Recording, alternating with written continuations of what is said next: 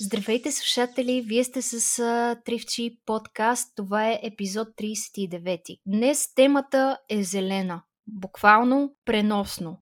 Ако до сега сме говорили за всякакви екологични наречени зелени теми, то днес минаваме на едно такова а, много по-конкретно ниво. Ако си спомняте, преди доста епизоди говорихме за интериорен дизайн, за устройството на дома, изобщо как да подпираме мебелите си, така че надявам днешната тема да бъде един да надгради тази тема и да си говорим за това как можем да се чувстваме уютно с зеленина в дома ни, какво значение имат растенията за нас, за дома ни, за здравето ни и за околната среда. За целта съм поканила Нуша Огнянова, която е представител в случая една е половинка от Ботаник Lab, а може би Ботаник Lab познавате и покрай другия им проект както Слаб. А, и ще остава и тя сама да се представи.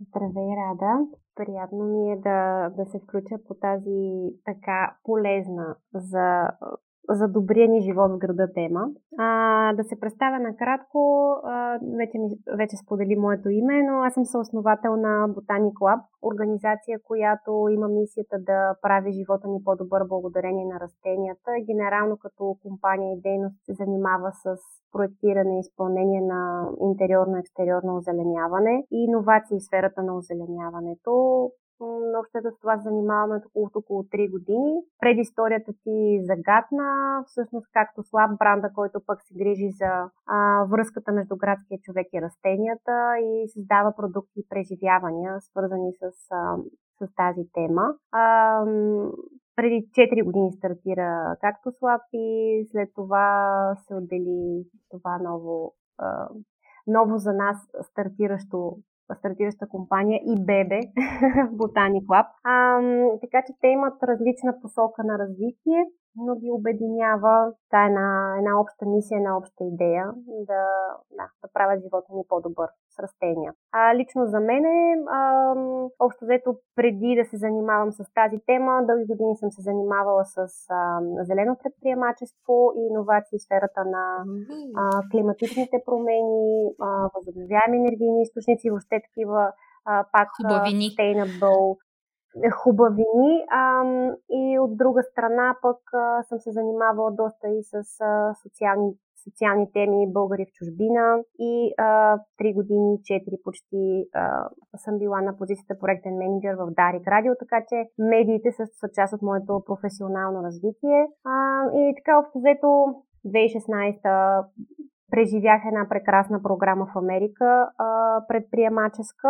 Връщайки се в България, реших, че ам, работата от 9 до 6 не е моето нещо и ще вложа всичко, което съм научила и с повече увереност, вместо да продължавам да помагам на зелени бизнеси да се развиват в България и Европа, ще се опитам да стартирам нещо свое. След това а, съдбата ме срещна с ландшафт на архитект Биляна Лесидренска, която, с която и до днес рамо до рамо а, развиваме тези начинания. А, и всъщност а, хубаво беше, че преди тези години тази вълна продължава, хората все повече се обръщат към растенията като към един естествен, много красив и лесен начин да си подобрят средата, дали където живеят, където работят, или пък се забавляват, хранят и така нататък. Така че хванахме една, едно течение, което тогава аз всъщност забелязах, тръгвайки от Америка през скандинавските страни, Западна Европа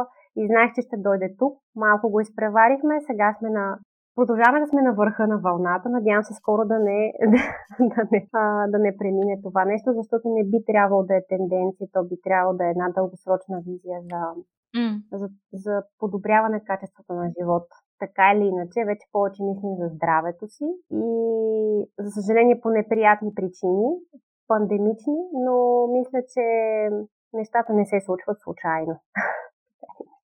Като един а, любител на растенията, а, вие като, като ме поканихте неодавна за едно а, интервю покрай кактусите и с умиление си спомних за а, годините, в които бяха много модерни форумите и майка ми под прякор никнейм Росна Китка, на латиница разбира се, а, се подвизаваше в цветарски форуми и аз ходех с нея на цветарски сбирки. Тя естествено е много по към азали, орхидеи, е такива м- грациозни бих казала растения. А, събираше едни такива списания за градина и интериорен дизайн аз ги разлиствах с такива погледи, защото освен тези, които се представяха българската реалност, имаш адски много, които са с някакви френски шатота, скандинавски минималистични домове. Мен ми оставаха очите по тях. И се радвам, че тя успява да ми предаде тази любов към растенията, макар и по, по различна форма. Но като чуя някой, аз съм на мнение, че е, не са съвсем прави хората, които казват, аз не мога да отглеждам растения. Твоите впечатления и вашите като цяло какви са? Има растения и растения, разбира се, но... Да. Ами, всъщност, една от основните така, причини и линии, по които ние работим е тази по-масова информираност и въобще заставаме близо до хората и организациите, в случая на Ботани Клаб, т.е. менеджерите, но от друга страна градския човек, в а, посока на това да бъдат по-уверени и дори да са имали лош опит или никакъв опит, защото това са общо взето двете посоки. И третата посока и много важен фактор е липсата на време. Обикновено, когато човек, независимо за какво трябва да се грижи, дали ще е растение, животно, защото не знам дали знаеш, напоследък е много модерно да се казва, че си plant parent. Да, да, plant mom. И plant mom, и plant dad и така нататък. Тоест, хората осъзнават, че бидейки това нещо живо, то е една ангажираност и отговорност. И обикновено за бързото ни ежедневие ни кара да си мислим, че сме неспособни да отделим това време и усилия. Така че това също е една основна причина хората да имат някаква спирачка да предприемат крачка да имат растения. Когато вземат първото, то никога не остава единствено. Това е ясно и теб и на много хора, според мен, които са тръгнали по този път. Но, но да, това са нашите наблюдения. Е, имали сме фрапантни случаи и истории. Бих разказала една от един workshop преди време, само за да добият хората представа как човек може да се успокои, че е способен да гледа растения. А имаше една дама, която сподели своята история, защо е решила, че ще започне да се грижи за кактуси и суколенти, като едни лесни за отглеждане и за старт, за начинаещ растения. Премества се в нов дом, съответно премества вещите си около половин година по-късно, променяйки дрехите в гардероба си според сезона, тя намира един кактус в един шкаф, който е седял там 6 месеца през зимата и всъщност нищо му няма. Той е жив, здрав, зелен и готов за новия сезон. И тя си казва, вау, що ме оцелял 6 месеца без да го полея, за да стои на тъмно, което за него е било прекрасно, защото за тях точно, както си точно това обичат през зимния сезон, понеже хибернация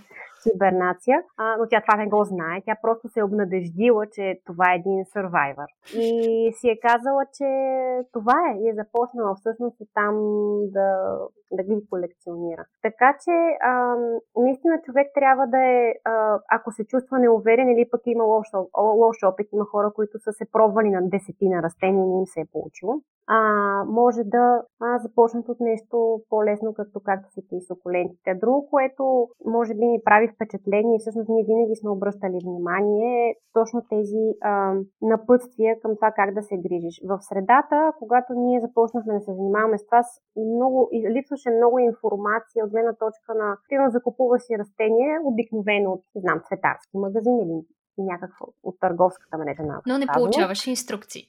Или получаваш инструкции, които са ни такива леко... Забучени са вътре в, поч... в почвата едни малки етикетчета.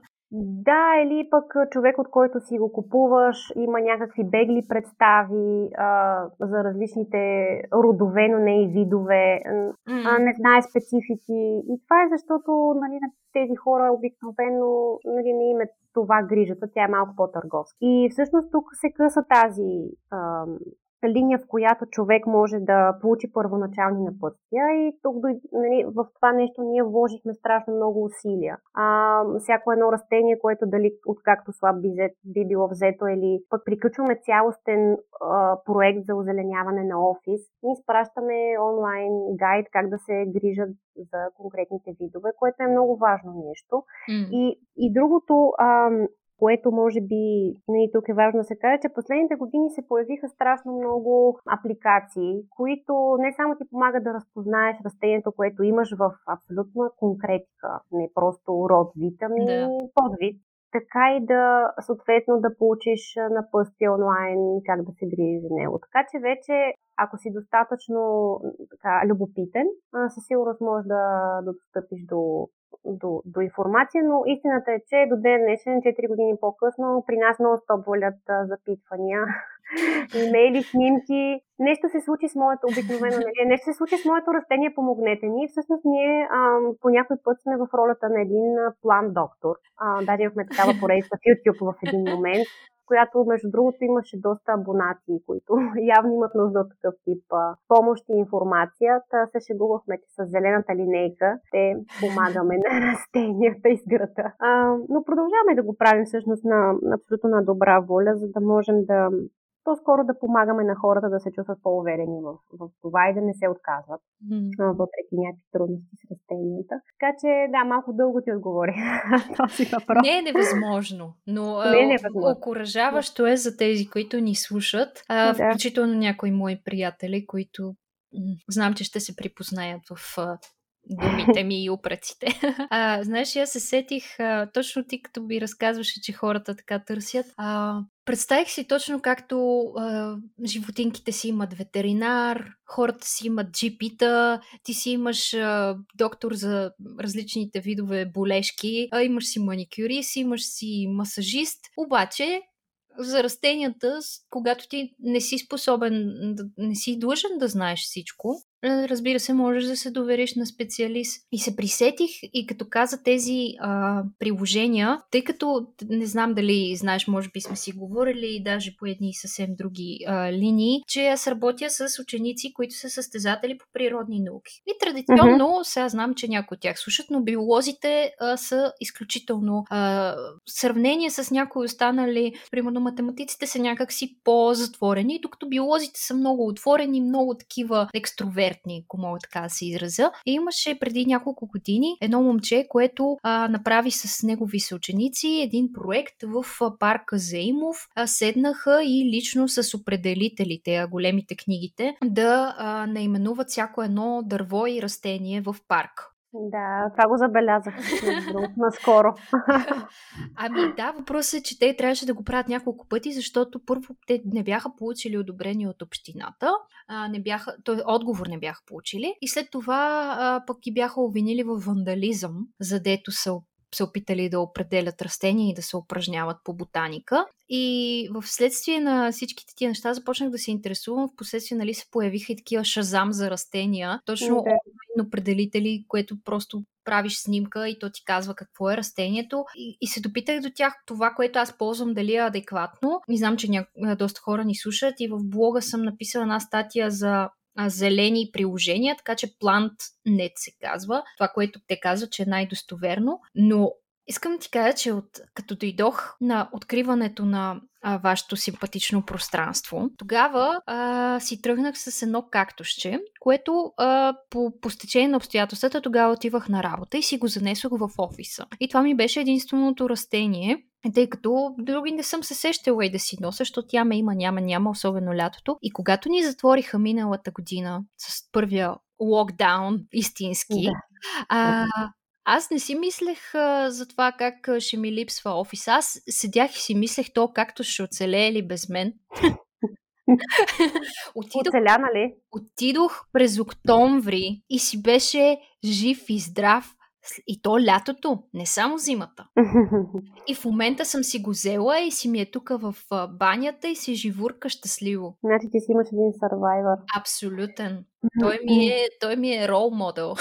Между това, което казваш в момента, последната година ни е много голяма тема на нас Дори направихме такава програма за за грижа за, за растенията за офисите, да. А, смисъл, имахме го преди като, нали, като дейност, но сега е много по-широко и всъщност сме в голяма полза на менеджерите да се грижат за пространството, за да може да посрещне отново, надявам се, един ден екипите в такава зелена, красива среда. Защото, да, офисите изглеждат много тъжно в момента, в които ходим, за да реализираме тази програма за поддръжка.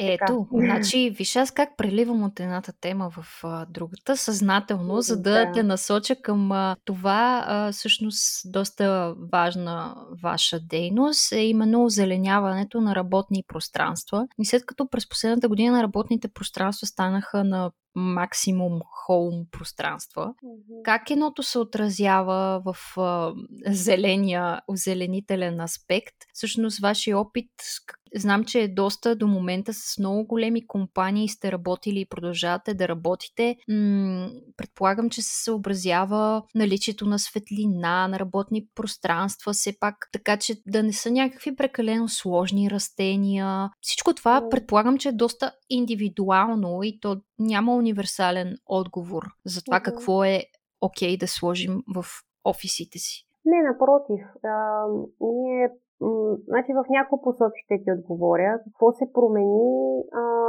може би две са темите тук по-големи. Едната тема е за това как се грижим за работните пространства до момента, до който започна да работят пълноценно или поне в някакъв близък до нормалният режим. А, и тук нали, идва тази програма, за която споменах преди малко. Втората посока обаче е една тема, която ние тази година разглеждаме доста сериозно и тя е пост-пандемик Office Space, макар че още не сме въобще пост-пандемик. Но ние искаме да подготвим хората, които а, управляват организации да адаптират всички тези нови, нови нормалности, нови изисквания, нови мерки към това как едно пространство трябва да отговаря на всяка една нужда на, на екипите, когато се върнат. И ам, тук идва интересната тема за социалната дистанция, за това как растенията започват да придобиват не просто декоративна функция или да подобряват качеството на като по-здравословна среда за работа, а дори да изпълняват функцията на сепариране на така наречените отворени работни пространства. При нас голям превес от компаниите, с които работим, са в IT и BPO сектора, mm. където работодателите могат да си позволят да инвестират много повече в работна среда и за това тя как да изглежда. Така че а, тези компании със сигурност не са в някаква криза, напротив, но те тотално променят модела си на работа. Както в комуникацията с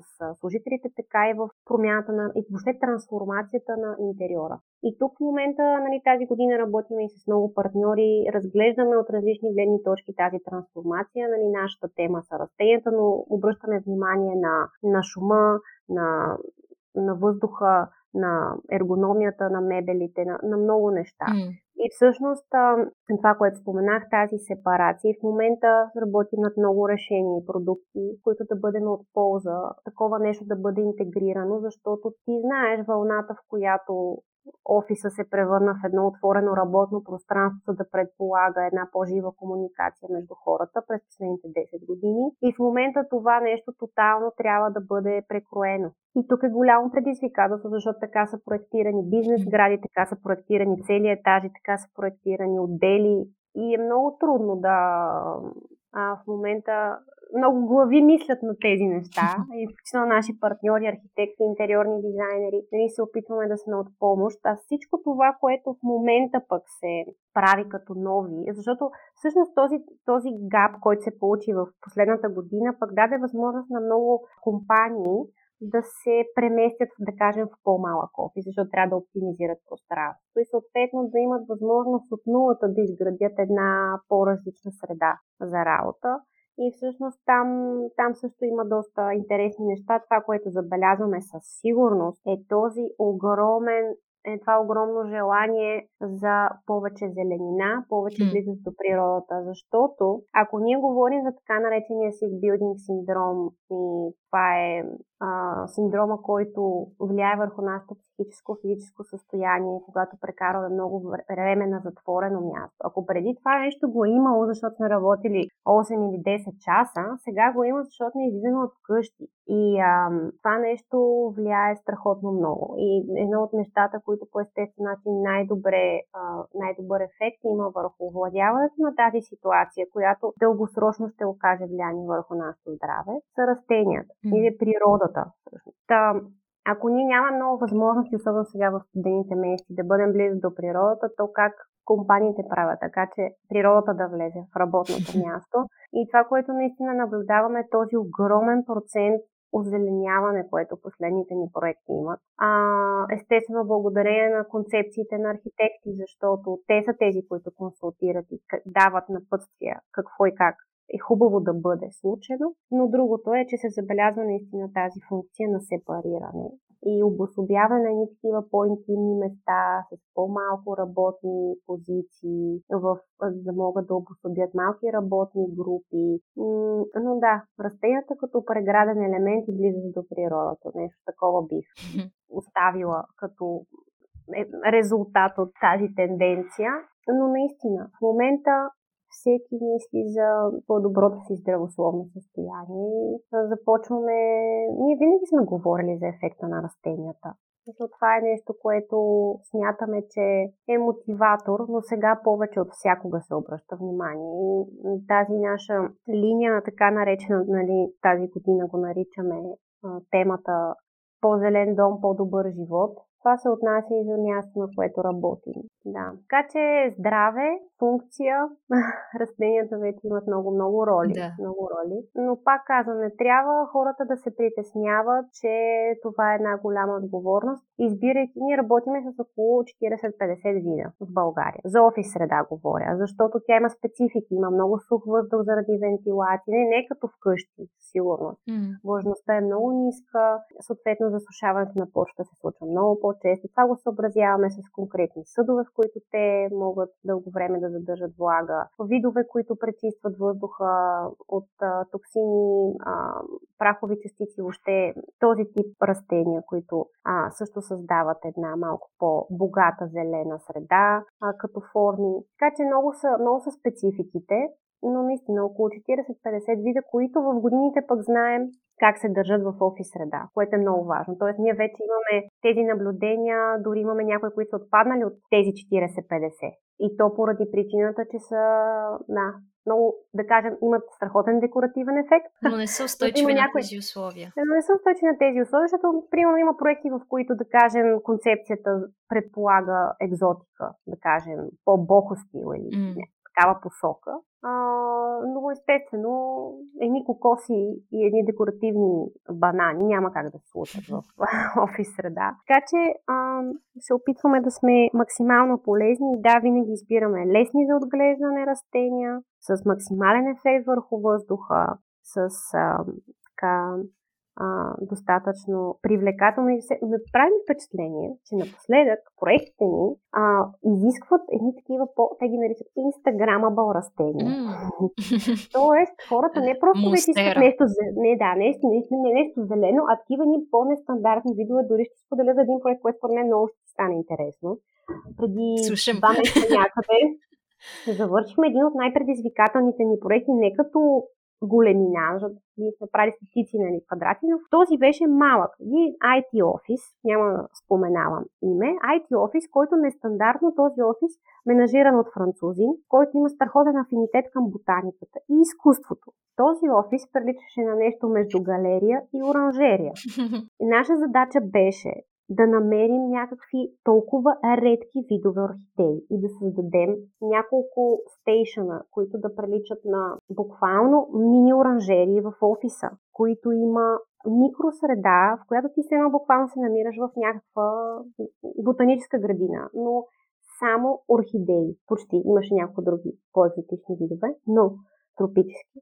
Но които се нуждаят от много влага. Да, това за нас беше много голямо предизвикателство, защото буквално пристигаха едни такива редки видове, ловити в едни специални а, неща. А, просто отнени много време да съберем всички тези редки видове. И сега, едни, едни такива растения никога не сме използвали за офис, защото те са много трудни за гледане, много предизвикателни за средата, в която предполага една, един офис. И все още всичко е наред. Те се развиват чудесно, но просто този менеджер има уникалното ам, така, любопитство и отношение към, към това, което сме създали, така че полага невероятни грижи. Но искам да кажа, че се случват някакви доста смели неща в различни посоки. Не само нали, обем, но и, но и сложност, но и, но и отношение и познания. И на нас това много ни харесва, защото ако допреди време някой каже, искам нещо зелено, сега хората знаят точно какво искат, как да изглежда, къде са го видяли, защо е харесал и така. така че нещата започват да се развиват по така, приятна за нас посока. Mm, да, да. Със сигурност и за вас е много а, и предизвикателно, и така любопитно. Всеки, всеки със своите искания. И кога, дет се вика, когато не можеш да отидеш сред природа, природата идва при тебе. Да.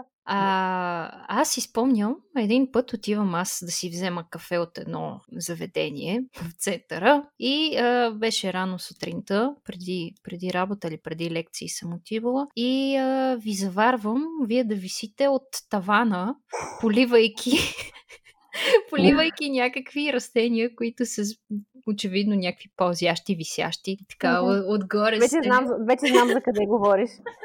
Да. А, беше ми интересно, ми изплува така сега, като, като спомен. Това е един от най-интересните ни обекти, между другото. В смисъл, един от най-интересните ни проекти и любими. А, то ще се случиха много в началото на нашата работа. 2017-2018. 18. Е, значи... Даже и 17. Много време е минало. Значи. Много време е минало. Всъщност това беше една от нещата, на които ни се довериха първоначално, но беше много смело. До тогава такова нещо не беше правено, то беше благодарение и на архитектите, които работеха на място. Те създадоха един абсолютно зелен естествен таван, който вече виж колко години по-късно. Естествено с наши грижи веднъж в месеца, но реално просто пак подходящите растения, подходящите конструкции, подходяща среда, а, буквално създава усещането, че си под лозата. да, си вътре. Да. така че, да, то тогава такава беше, такава беше концепцията. Така че да. И след това много, много, много други, дори не само в София, заведения буквално ни търсиха, защото искат ето такова нещо. ето така казвам. Искахме ето такова нещо. Да, да, така елемента на, на джунгла също присъства, да се чувстваш а, не толкова клаустрофобично, колкото сред а, природата, макар и в а, града. А, пре, защо, защо, може ли сега като на петокласник да обясним защо е важно защо се нуждаем от растения и от дървета. Те, са, те имат не само естетическа стойност, не само интериорна и каквато щеш друга подобна, но имат много съществено значение ти спомена вече няколко пъти и за нашето здраве, и за въздуха, изобщо как? Ами, по принцип, м- нали, всеки една... Не знам дали има човек, който не знае точно какво е фотосинтезата. Реално да изпадам чак такива ученически подробности. Това е често ниво веганизъм. Шегувам се. Но освен, нали, то, тази наистина базова, но много фундаментална функция на, на растенията и на, на тяхната зелена листна маса, а, да превръщат въглеродния двуокис в кислород, правейки допустимо да живеем така, както живеем, дори в урбанизираните места. Това е, между другото, една тема, която също, ако ти е интересно, може за малко да засегнем за да. липсата на да. зеленина в града. Но а, да се върна на това, много малко хора се замислят, нали, освен този изначален, е, тази изначална тяхна функция, как всъщност те, те се занимават, те се занимават, не, те буквално се занимават, защото те живеят за, за това да ни, да ни правят по-добра средата, но те способстват за по-чистия въздух не само с това, но те са един филтър. Те са един филтър за вредни токсини, за прахови частици, за всякакви вредни агенти, примерно ако говорим за интериор. Поне ти спомена, нали, дърветата, но там са много по-генерални неща, но ако говорим за интериор, всяко едно нещо в дома ни, ако не, няма как всичко да е в естествени материали, няма как за съжаление, аз вярвам, че много хора вървят в тази посока, но да, обградила ни една консуматорска среда, в която повечето неща са абсолютно вредни. Примерно боите, с които сме си боядисали дома, а, мебелите, които, на които сядаме, на които лягаме, mm. текстил. Просто килими, всякакви неща имат едни малки вредни частици, които постоянно се отделят във въздуха. Летливите органични съединения. Да, ето ти ги каза. И, и да не говорим пък по това, че нали, вътре въздуха е по-замърсен отвън. Не само заради тези фактори, заради липсата на нали, mm. честа проветрилост и така нататък. И тези, тези неща са вкупност от неща. Едно растение, нали, има, има проучване как едно растение, средно голямо, което означава 30-40 см растение, може да прочисти 10 квадратни метра 10 кубични метра, извинявам се, въздух. Mm. А, така че в една средно голяма стая от 20 квадрата, спокойно 2-3 растения, естествено трябва да внимаваме в спалнята, защото повечето растения съответно цялата... Крадат крадат въздуха нощем, затова е хубаво да имаме както си сукуленти, които имат обратната м- функция. Те всъщност са, са обърнали своя режим и нощем отдават кислород, така че са доста полезни за, за спалнята. Има и още няколко такива растения, но а, цялостно а, наистина не е толкова трудно, т.е. не се изисква да имаш една огромна джунгла или една огромна вертикална градина, за да си нали, прочистиш въздуха. Другото нещо е влажността. Това цялостното засушаване влияе страхотно много върху здравето. Ние вече живеем в едни затворени пространства, които изцяло зависят от едни, дали ще е климатични инсталации, отоплителни тела и така нататък. Много рядко има някакво естествено отопление и това е нормално, не живеем в някаква развита цивилизация. Така че тези неща също са много важни. Нали? Тук говорим за продуктивност, като тръгнем от там продуктивност, но говорим и за чисто здравословни неща, които на момента можеш да усети. А, засушаване на лигавицата, замърсяване на, на, нали, на носната кухина и така нататък. В смисъл всички тези неща задържане на бактерии поради тези причини и, и така. Влагата също така. Много малко хора знаят, че растенията са шумопоглъщащи. Тяхната листна маса, това е много важно, примерно, дори ако си представиш, по-рано спомена за едно, нали, за едно заведение, от което си си взела кафе. И повечето места в момента пандемията ги принуди да акцентират много върху своите а, тротуарни пространства или градини. Да, обаче повечето от тях се намират в градска среда, шумна среда, а, булеварди, огромно количество коли а, и така нататък.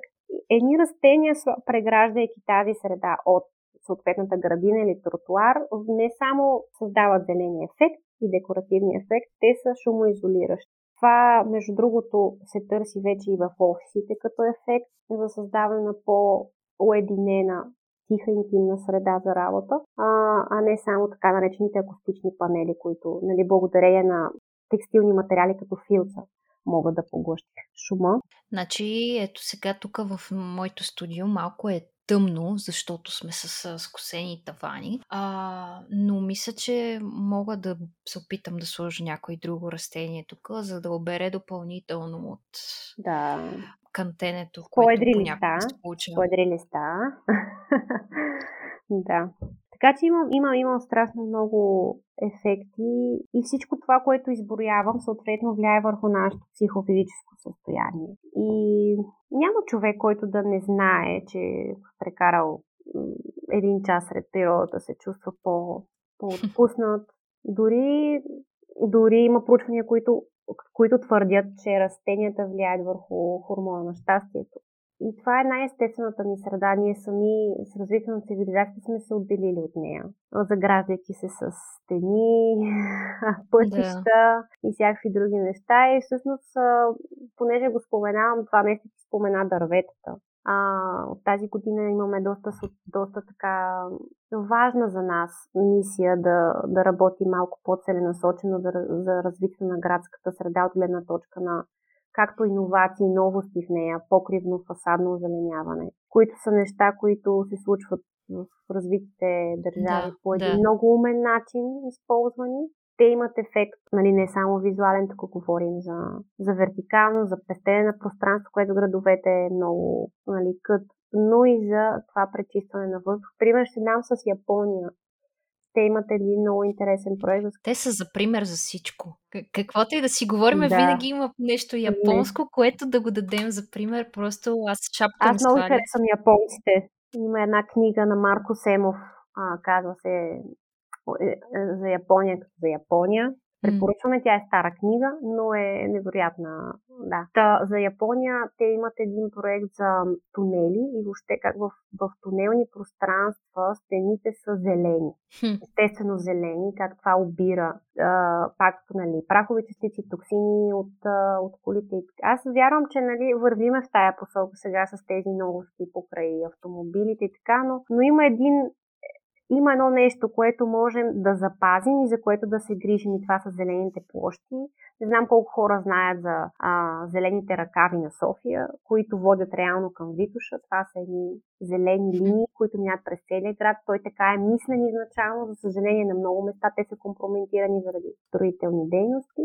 А, но идеята е как чистия въздух идва от планината, защото това е нещо, което е невероятно богатство до един голям... Белия дроб на София го нарича. Да, до един голям град ти да имаш планина. И всъщност как се използва това и как по зеленината идва цялата тази този позитивен ефект на, на природата към нас. Но наистина трябва да има грижа, трябва да има ам, разпознаване и сега има един много интересен проект, на който е интересно може да отдели малко повече внимание, който нали, ще предстои. Ние понеже работиме а, или ще работим а, в бъдеще, надявам се, по интересни проекти с Зелена София, и Визия за София, mm-hmm. и София План. А, но те първа ще показваме потенциала на места, които човек приема за даденост, които не разпознава като м- функционално място в града, а ги приема като една, просто една градинка, през която минава, или просто едно зелено петно с едно дърво, което дори не знае какво е. А, има много, примерно, между в Нью Йорк мисля, че има един проект, който се надявам и тук да успеем да репликираме под някаква форма и то е как гражданите участват в това да познаваме средата около себе си чрез дърветата. Тоест, всеки може да маркира дървото, което се намира в близост до дома му, офиса му и така нататък, и съответно да му напише името и така се създава една голяма карта, зелена карта на града, а, в която се виждат благодарение на гражданите всички тези зелени точки. Така че вярвам, че и тук вървим в, в, в добра посока. Хубавото е, че има много самишленици на тази тема, които мислят за това, но сега целта е да се пренесе на, от стратегическо ниво на на ниво политики и съответно на планове за реализация, за да може да. да се случи. Но тук голям двигател са наистина визия за София, които създадоха една стратегия, която вече е приета и а, сега чакаме да започне да се реализира. Така че зелената част в нея е много голяма тема, в която се надявам да допринесем и ние. Ето днес настъпи пролета, утре е деня на горите, така че да. тематични сме. Аз този епизод ще излезе по-късно, да, но... а, безспорно всичките тия неща, точно това, което ми направи впечатление, което ти каза, е, че точно приемаме някои неща за даденост. А, за много софиянци гледката към Витоша е даденост, за други дори между блоковото пространство, градинката, в която си играят, макар и отгоре да са паркирали 20 автомобила, защото вече има по 2-3 коли на семейство, а не по една или по нула. Това също не е не се счита за нещо нормално, докато водили сме разговори с моят приятел, който е живял в Виена и той ми казва, там нямаше кьораво дърво по улицата, което най-малкото да ти пази сянка. Mm-hmm. Нали, ти имаш някакви паркове, които ходиш да се разхождаш, едни такива подредени градинки, едни камъчета а, под тебе и така нататък, но това, което го имаш тук, да се чучнеш под дебела сянка, даже насред тротуара, mm. Ами ние всъщност не случайно сме нали, една от най-зелените столици в Европа и даже сега чакаме да видим резултатите от кандидатурата на София за зелена mm. столица, да видим какво ще се случи. Но това, което това, което казваш, ми напомня за една много интересна инициатива, за която е може би е готино да споделя. И тя пак е свързана с градската среда и с нашата, нашата отговорност, личната, защото всеки един човек не може да каже, ами общината не направи това, или моя работата не направи това, или съседа така. Mm а, всеки си отговаря за неговата градинка, както се казва. Да, да. Има една инициатива, която в момента подкрепяме. Тя се казва Градина на младоженците.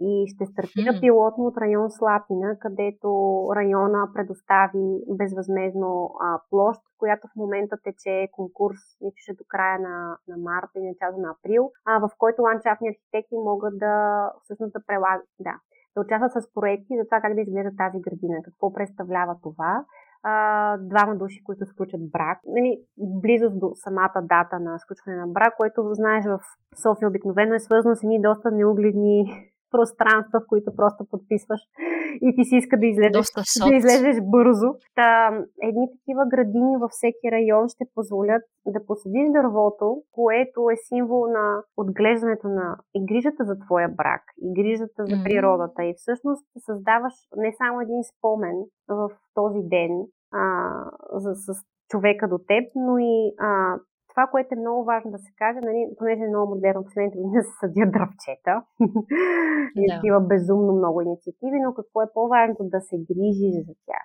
Да. Защото общината са засадени страшно много дървета по инициативи, всякакви частни, социални и така нататък, но след това последващата грижа общината не успява да смогне с това нещо. То е много важно, а защото акта на засаждане, да, той сам по себе си м- е прекрасно нещо, но той не те освобождава от отговорност, така както като си купиш растение, нали, ти с акта на купуването на това растение, поставянето го вкъщи на шкафа, не си си казал, ето сега аз имам по-добра среда дома, нали? трябва да има някаква грижа. Да. И а, тази инициатива много, много ни допадна, затова я подкрепихме и се надявам да продължи сега има интереси от други райони в, в столична община да, да адаптират този модел и всъщност да има много такива градинки, а, в които да, младоженците да съдят своето дърво и съответно да го да го отглеждат след това и да се грижат за него. Аз, между самата на моята сватба, която беше в едно диво пространство в планината, но все пак там всъщност деня след това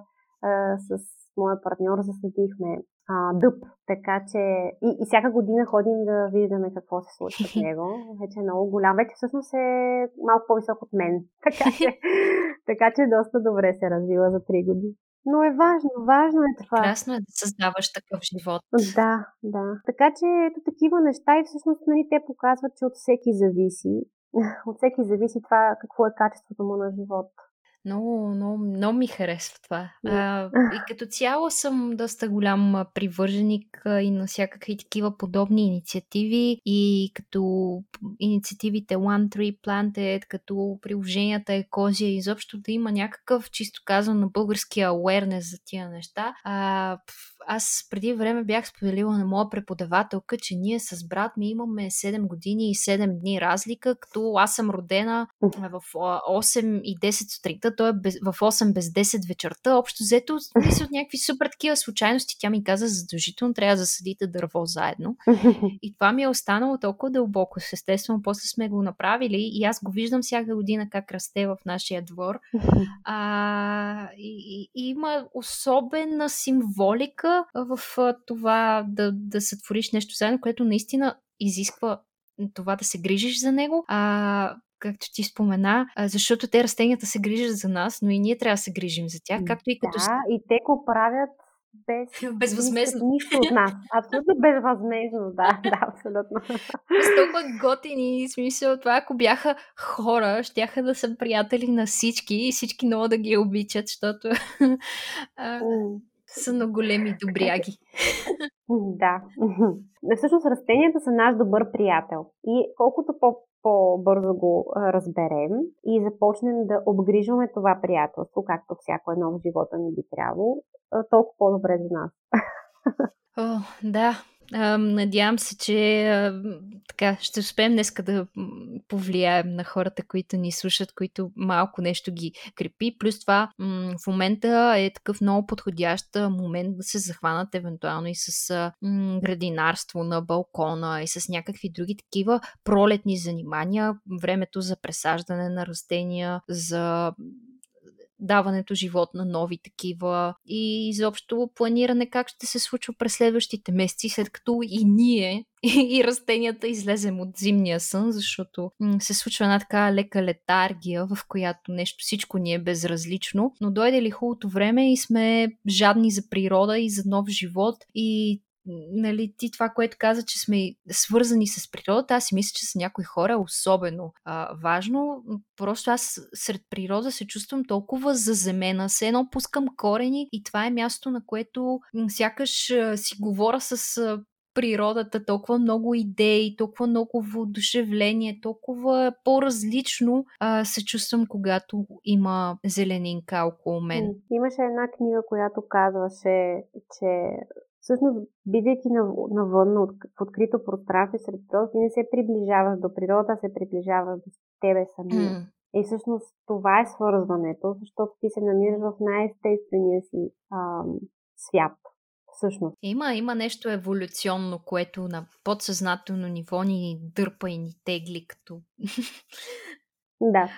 Да, ми, а, между другото, слушателите да кажат, ако темата за шумовото замърсяване също им е интересна, моля да споделят. А, в а, предишния епизод си говорихме изобщо за а, отговорен и устойчив добив на някои противоречиви суровини, като палмово масло, соя, кокос и такива неща и проблема с отсичането на а, горите, което все пак някои компании няма да спрат да съществуват, но все пак е важно тези неща да се случват регламентирано и ако може, нали, наблюдавано. Пък те, дърветата, освен наши добри приятели, е възможно да, да бъдат а, и наши врагове, ако решим да ги отсечем и всичкия събран въглероден диоксид, който те са събрали, да да отиде в атмосферата и пак да си причиним определени така, екологични проблеми. Което е парадоксално, но в смисъл дървесината и растенията не се ограничават само с това да ги отсечеш и а, после да ги използваш за определена суровина. В а, по-широк мащаб са замесени и много а, растителни и животински видове, които зависят от това и в този ред на мисли и човека по някакъв начин зависи от м- целият този хабитат, защото той без панелките може да си съществува. Да, абсолютно. Да, съм ти си записал един въпрос. Какво прави един град а, зелен, тъй като ти спомена, че нали, София е номинирана да бъде зелен град, което на много хора може да им се стори парадоксално, защото mm-hmm. а, те знаят, е че... много замърсен град. Да, да. Всъщност аз затова си сетих и за шумовото завърсяване и за изобщо за изгарянето на а, нерегламентирано изгаряне на разни неща. Ами те са много елементи, нали? Те са да. нали, въздух, вода, растения, а, нали, шума, за който говорим. Но нали, много е комплексно. Мобилност, много-много неща влизат тук. Но в случая, понеже ние говорим за растения, нали, на преден план излезе тази mm, тема, mm. по-скоро за, за наличието на, на тези площи и тази голяма, всъщност това богатство, което, което има София ам, и грижата за него. Аз да, наскоро покрай един проект, който се намира на булевар Черни връх. Да всичко го знаят, фуд квартала. Да. А, нали, не знам дали, нали, дали знаеш, но това е едно от малкото места, да не кажа почти единственото, което се намира от така, в такава близост до булеварда, който невероятно много се застроява в момента, което има нали, дървесна растителност. И това, което правят а, създателите на това място, че те запазват всяко едно дърво. Хм. И правят този квартал така, че да интегрират това нещо, да го запазят и да го поддържат. И той е като един смисъл, като го погледнеш отгоре, буквално като едно малко лазище сред много застроени площи. А, ето това е, това е начина, защото те може и по друг начин да го направят, но mm-hmm. при тях нали, изначално заляга тази идея за устойчивост дори от а, начина по който са изградили местата за, за, всеки, за всеки бранд там, нали, от контейнери, които вече са били използвани и така нататък. Така че нали, не, не се очудвам, но, но това е модела и трябва да взимаме пример от подобни от подобни места. За това как, как да. трябва да се прави. Не е задължително, за да си построиш нещо, да трябва да решиш градът от растения. И в този ред на мисли, са вие сте успешен пример за това и някои други примери, дали от то подкаст или хората сами ще се сетят, но а, доколко м- в момента е подходяща почвата за развиване на зеленото предприемачество. Защото дали, думата предприемачество може би с времето се е наследила с една такава негативна конотация, с едни такива гурта, дето всичко разбират, а в крайна сметка трябва да бъдеш иновативен, да подхождаш оригинално, с желание, но все пак да намериш и своето място и то да бъде подкрепено, защото все пак няма какво да се лъжим. Важно е да срещнеш самишленици, за да можеш да развиваш тази идея на практика. Ами виж, тук е...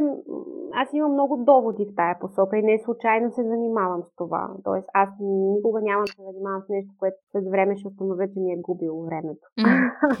А, и а, много съм си мислила по тази тема. Зеленото предприемачество е необходимо много най-вече сега и най-вече от тук нататък. Всъщност много сме закъснели с него. А, аз работя по тази тема от 2011 година, т.е. вече 10 години. Тогава си спомням, че обяснявахме те първа в България какво означава устойчивост. Тази, тази думичка изобщо не присъстваше никъде. Сега присъства всеки един стратегически документ, ако щеш, на министерство и така нататък. Но това е един извървян път, в който от това да обясниш ползата в начина по който създаваш бизнес или по който живееш, влияе на поколения след теб. И а, за, да, за да стане част от политиките на една държава или на един съюз като Европейски съюз, например, и това е път. И за съжаление, то е много по-бавен път, отколкото ефекта негативния, който ние имаме върху околната среда и съответно върху нас самите. Нали, тук много са темите. Почнем от отпадъците, смисъл толкова неща може да си говорим а, по тая тема, но, но истината е, че в момента, заради цялото това прекоряване на економиката в такава, която е така наречената кръгова, и това е економика без отпадък, и това, че големите корпорации световно ниво минават, те, те се трансформират в такъв тип производства, означава, че това е бъдещето и те ще дадат тласък на всички останали. Но тук идват зелените предприемачи, хората с идеите, хората, които експериментират и които м- създават нови начини за правене на нещо, дали ще е на нов вид а, суровина, която ще замести нещо, което влияе негативно върху околната среда и нас. Нали, пример, последният пример, който буквално вчера четох е заместването на стереопора с а, нали, в пакетирането, да, с а, гъбен а, да, някакъв материал. И аз това го наблюдавам от доста години. Има доста вече такива стартиращи компании. Има и българи. В България. Да, да, и тя ги познавам и сме работили заедно. Така че има, има страшно много малки, малки стъпки, с които да се, да се, да се променят едни неща. Но зеленото предприемачество сега, сега му е момент и в, в световен мащаб не само инвеститорите гледат тази посока заради заради въздух, заради почва, заради вода, заради всички дефицитни неща, които са ни абсолютно необходими, за да съществуваме. Mm-hmm.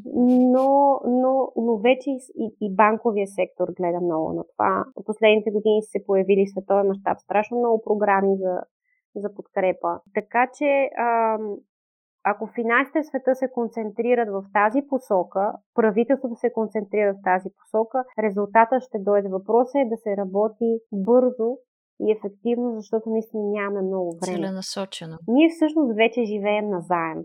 Ние вече от, мисля, че от 2015 или 16 година, ние вече всяка година живеем на заем и консумираме повече, отколкото можем да произведем да. в глобален мащаб.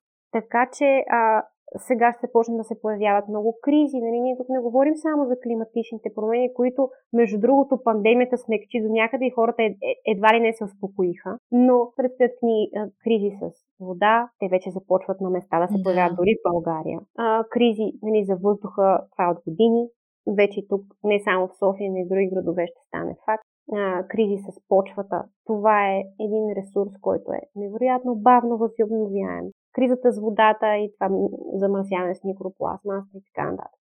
Всички тези проблеми всъщност са решения за един зелен предприемач. Аз вярвам, че нали, а, въобще и дори дигиталната ера, в която живеем, ще ни помогне да намерим начини. Другата посока, в която вярвам много, е може би гледна точка на това, с което ние се занимаваме, защото много съм мислила също по тази тема, е, че за, тази, за бъдещето на професиите.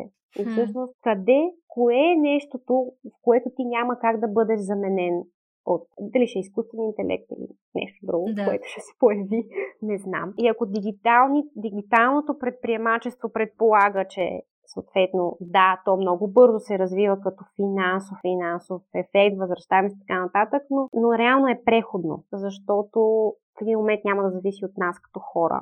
Но докато ландшафтната архитектура, това с което ние се занимаваме, това е живата материя, растенията, животните и така нататък, това е нещо, което за мен, поне аз до този момент не си представям как ще се случи без човешкия фактор. И, и затова инвестираме много в нали, време, енергия и усилия да работим по тази тема а, и да, си, да, си, да се придържаме към тая нашата мисия, да правим живота по-добър. Така че, да, зеленото предприемачество винаги, но сега най-вече е много голяма възможност.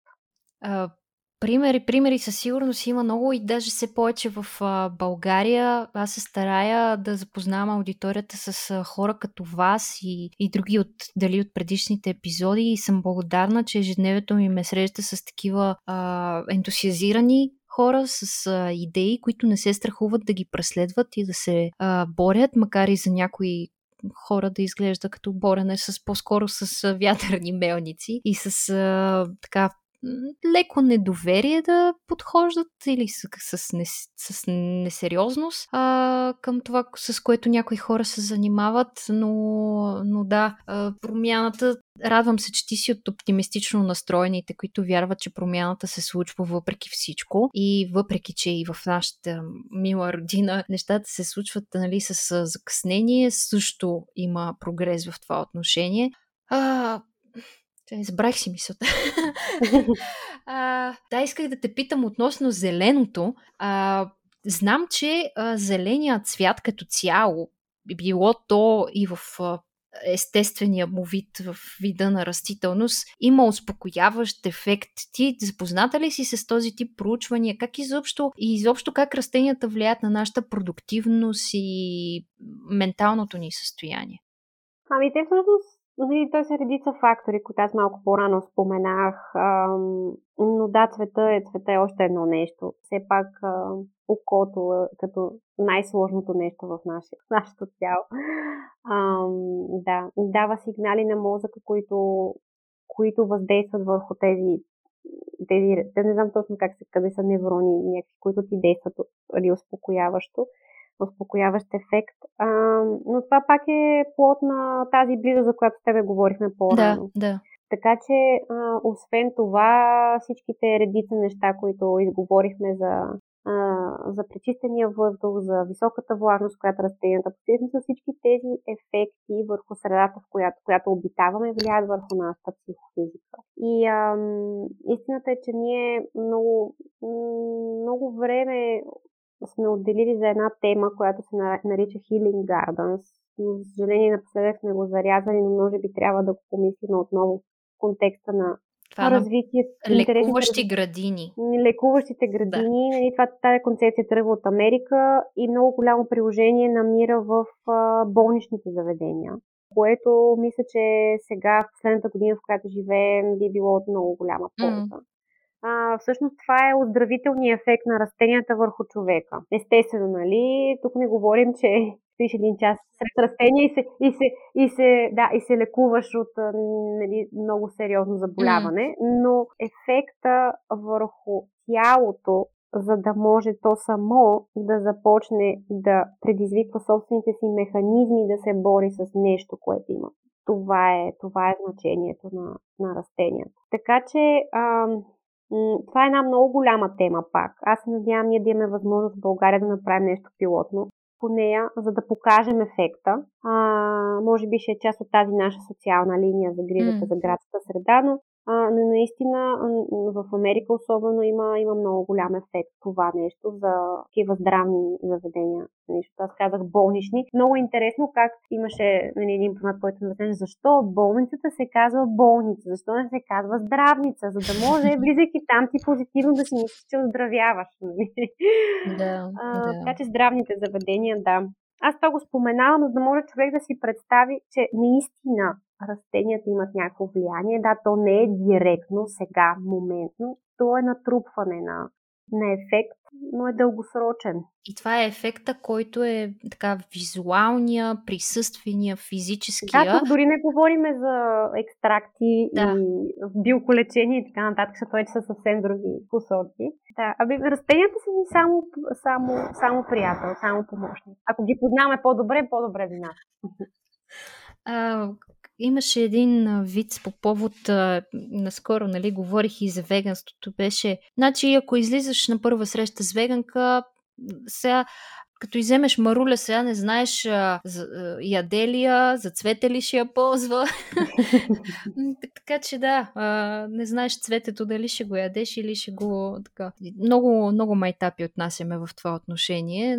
Вярвам, че растенията ни влияят по, по този начин и както не отричам и билколечението, така и не отричам и естествено и напредъка на медицината, който през последните години можем само да сме благодарни на темповете, с които се случва. Но въпреки това, това е много, много интересна гледна точка, която ти представяш. А понеже вървим към финал, моля те да споменеш а, някакви tips and tricks, така, а, съвети за начинаещи а, домашни не градинари, ами начинаещи любители на растенията, що се отнася до интериора или може би екстериора в ролята на балкон. да.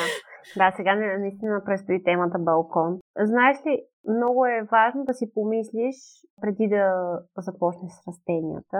Нали, те са някакво отражение на нашата индивидуалност. Нали, човек обикновено си купува растение импулсивно, защото му харесва на външен вид. Много е важно обаче да имаш една лампичка, която да ти светне и да ти каже сега взимам това растение и аз мога да го поставя на място Хикс, но дали това място ще е подходящо за него. Тоест, малко да се подходи наобратно, да помислим за средата, която обитаваме. Дали е по-сенчеста, дали е по-осветена, съответно да се насочим към конкретни групи растения. В рамките на тях пак ще намерим нещо достатъчно красиво, което да ни плени и да вземем. Но, но нека да изходим от, от това нещо. Другото е какво имаме нужда. Ние малко по-рано спомена за, за разликата между растенията, които слагаме в спалнята си и които слагаме в други помещения. Да. Също въжи и за банята. Ако банята е осветена. Като моята. Примерно, да, има прозорец. Супер растения, примерно вкъщи също имам в, имаме в банята растения. И те са така, обичат увлажняването често. Така че, а, нека помислим за това какво можем да предложим на това растение, за да не се разочароваме в кратък период, че то не се развива добре,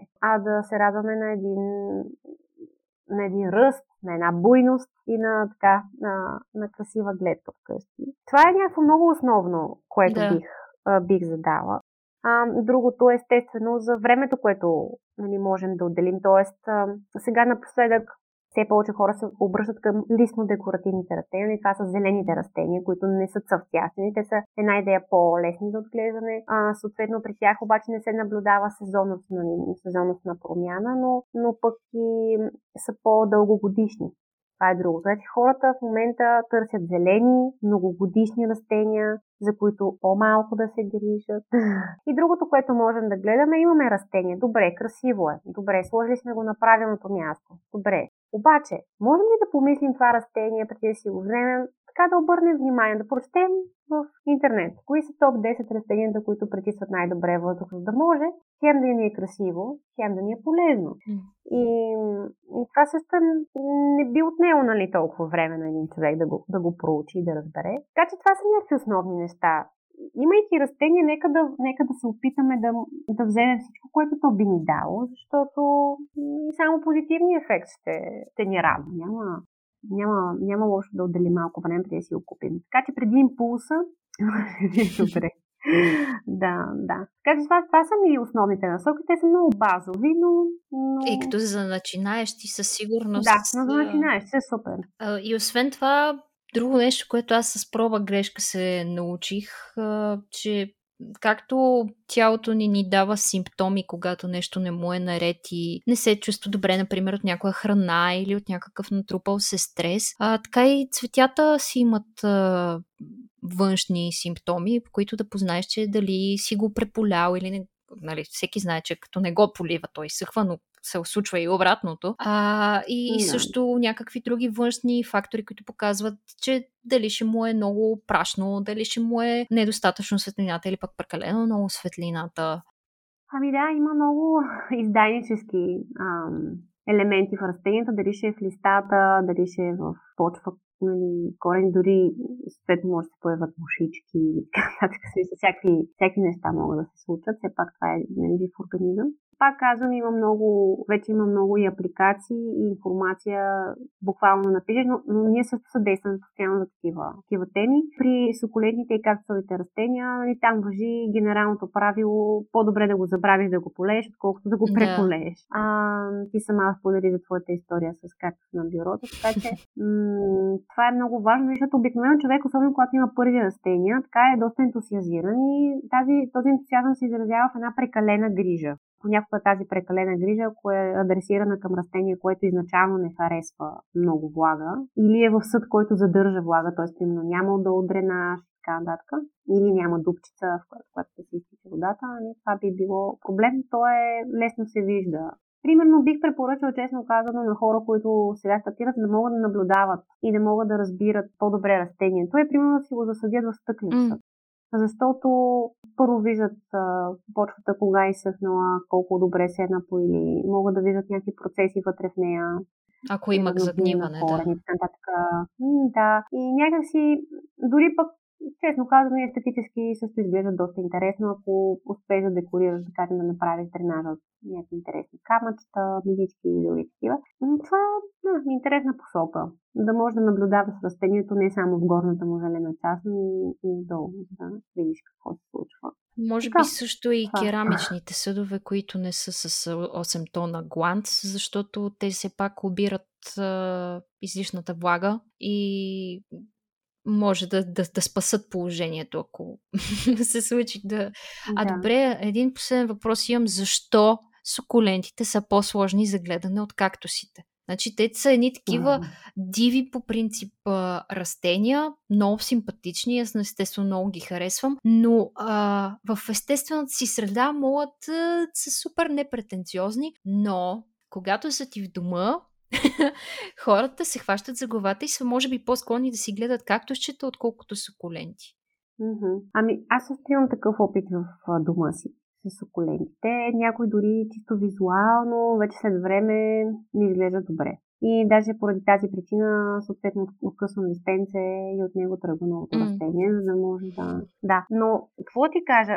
В момента, нали, ти казваш естествена среда. Това е едно много, много важно условие. Нали, сукулентите, а, да кажем, а, много, много популярна в България, много популярно растение, така наречената нали, дебела мара, или както много хора да. наричат дебелечка, планинската роза. планинска роза и много такива. Да, ето тя, зимата си, аз примерно двора ми е пълен с такива.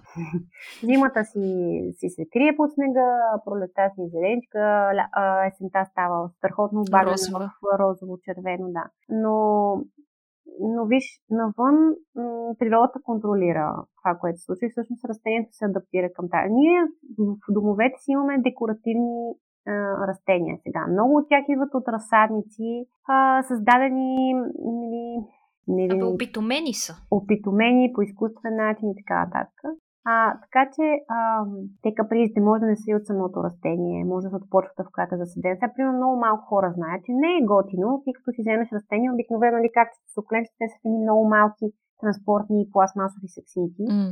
С една почва, която реално е една, една почвена бала, която обгръща корена. Това не е почва, която дава хранителни качества на това растение. И те си го взимат това растение, слагат си в една красива кашпичка, за да знаят, че има къде да се излива водата и то там си стои примерно една, две, три години и се чудят защо не се развива добре или пък защо изобщо не се развива. Всъщност това растение, както се вземе, то трябва да се пресади след не, не два, три месеца. То трябва да има почва с хранителни качества. Не трябва да му се създаде някаква среда, така че и пространство, в което да се развива, защото то иначе тръгва нагоре, а не тръгва настрани. Да, така че има много, много причини. Другото е, нали, къде го слагаш. Хубаво е, примерно, с коленки има някои коленки, които е хубаво да завърташ от време на време, защото те тръгват нали, на една страна, търсят и светлината и така нататък. Така че mm. има, си, има си някакви някакви трикове, но да, права си сукулентите, нали, особено някои видове са така доста, по, доста по-капризни. И а, да, просто трябва да, да не си мислим, че да, взимаме нещо и то ще си живее, независимо от нас, независимо от нашата липса на... да. Но ще много ти благодаря за този приятен разговор. За мен беше изключително интересно и голямо удоволствие по толкова любима тема. М, да, и за мен беше много голямо удоволствие да мога да обхвана всички неща, които ни вълнуват като екип и мен като човек а, с а, толкова кратък разговор. Дали обикновено, нали? Това се мина през екзистенциални теми към tips and tricks и така.